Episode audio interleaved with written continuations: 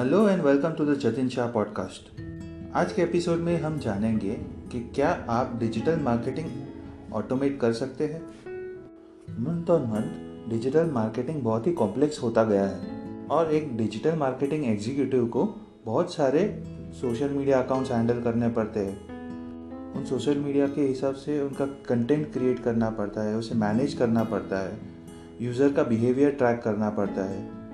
Email list grow करना रहता है और मोबाइल मार्केटिंग पे फोकस करना रहता है और बस इतना ही नहीं, इससे और ज़्यादा काम रहते हैं। इनमें से भी बहुत सारे काम रिपीटेटिव होते हैं। जैसे लीड आने के बाद उनको ईमेल सेंड करना या एग्जिस्टिंग यूज़र बेस को नया प्रोडक्ट या नया सर्विस प्रमोट करना।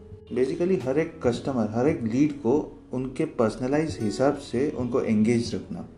पर जैसे जैसे चैनल्स बढ़ते जाते हैं जैसे जैसे सोशल मीडिया प्लेटफॉर्म्स बढ़ते जाते हैं, जो डिजिटल मार्केटिंग मैनेजर है, उसका इफ़ेक्टिवनेस कम होते जाता है।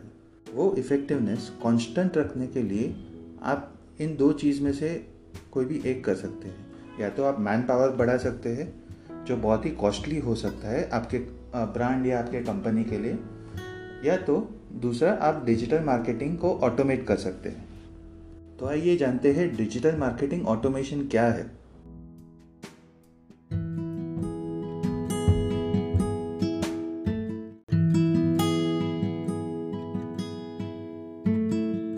इन कुछ सालों में डिजिटल मार्केटिंग ऑटोमेशन अपने आप में ही एक बड़ा सेगमेंट हो चुका है।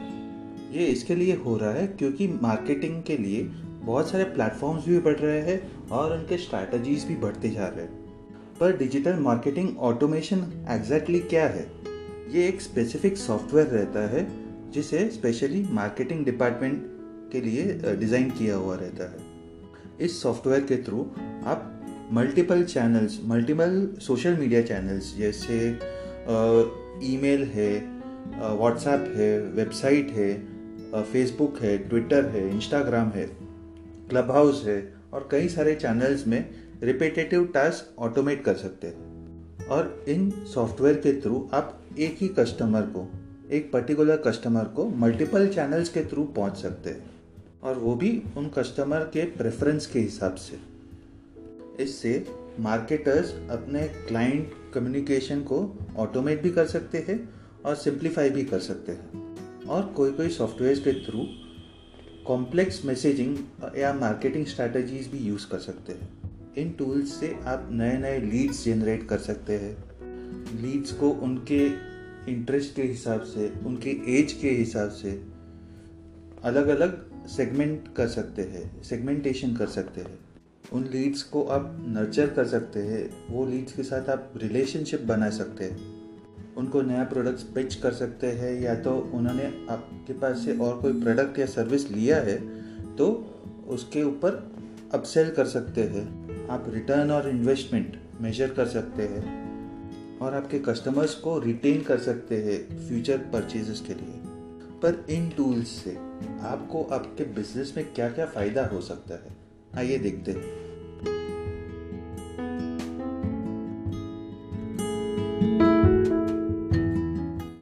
सबसे पहला फ़ायदा ये है कि आपको कम स्टाफ हायर करने पड़ेंगे। यूजुअली एक प्लेटफॉर्म एक सोशल मीडिया प्लेटफॉर्म मैनेज करने के लिए एक एम्प्लॉई चाहिए आपके स्टाफ में। तो अगर आप पाँच अलग अलग सोशल मीडिया प्लेटफॉर्म्स पे हो तो आपको पाँच अलग अलग एम्प्लॉयज़ की ज़रूरत पड़ सकती है। पर मार्केटिंग ऑटोमेशन यूज़ करके आपको ये सब मैन पावर की ज़रूरत नहीं पड़ेगी।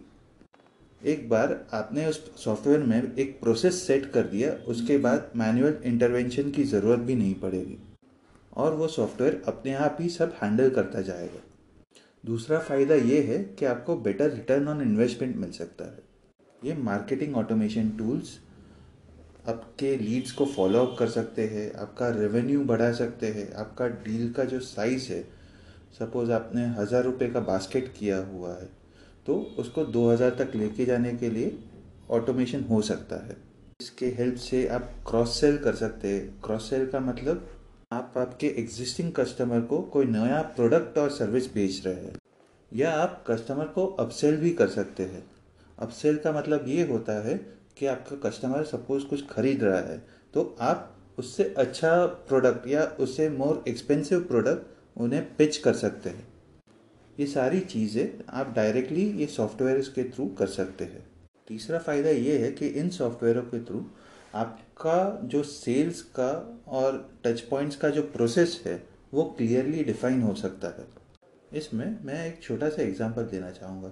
जैसे आपको एक नया लीड आता है तो मार्केटिंग टीम एक्सपेक्ट करता है कि सेल्स टीम उसको कांटेक्ट करेंगे और सेल्स टीम एक्सपेक्ट करता है कि मार्केटिंग टीम कांटेक्ट करेगी। इस मिसकम्युनिकेशन की वजह से वो लीड आपके हाथों से या आपके कंपनी के हाथों से भी निकल सकता है।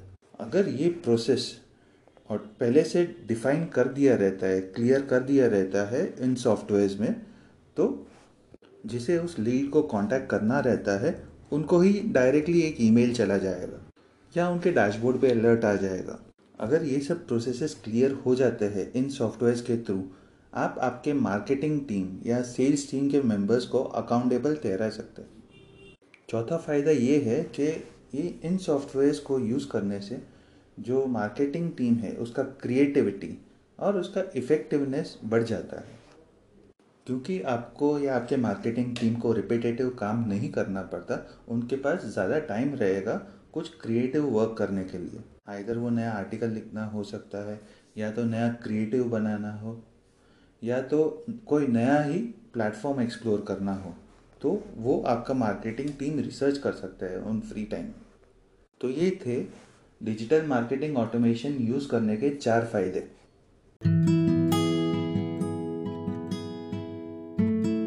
अच्छा मार्केटिंग वो होता है कि आप आपके कंपटीशन से कुछ अलग करके आपके कस्टमर्स का अटेंशन खींच सकते हैं।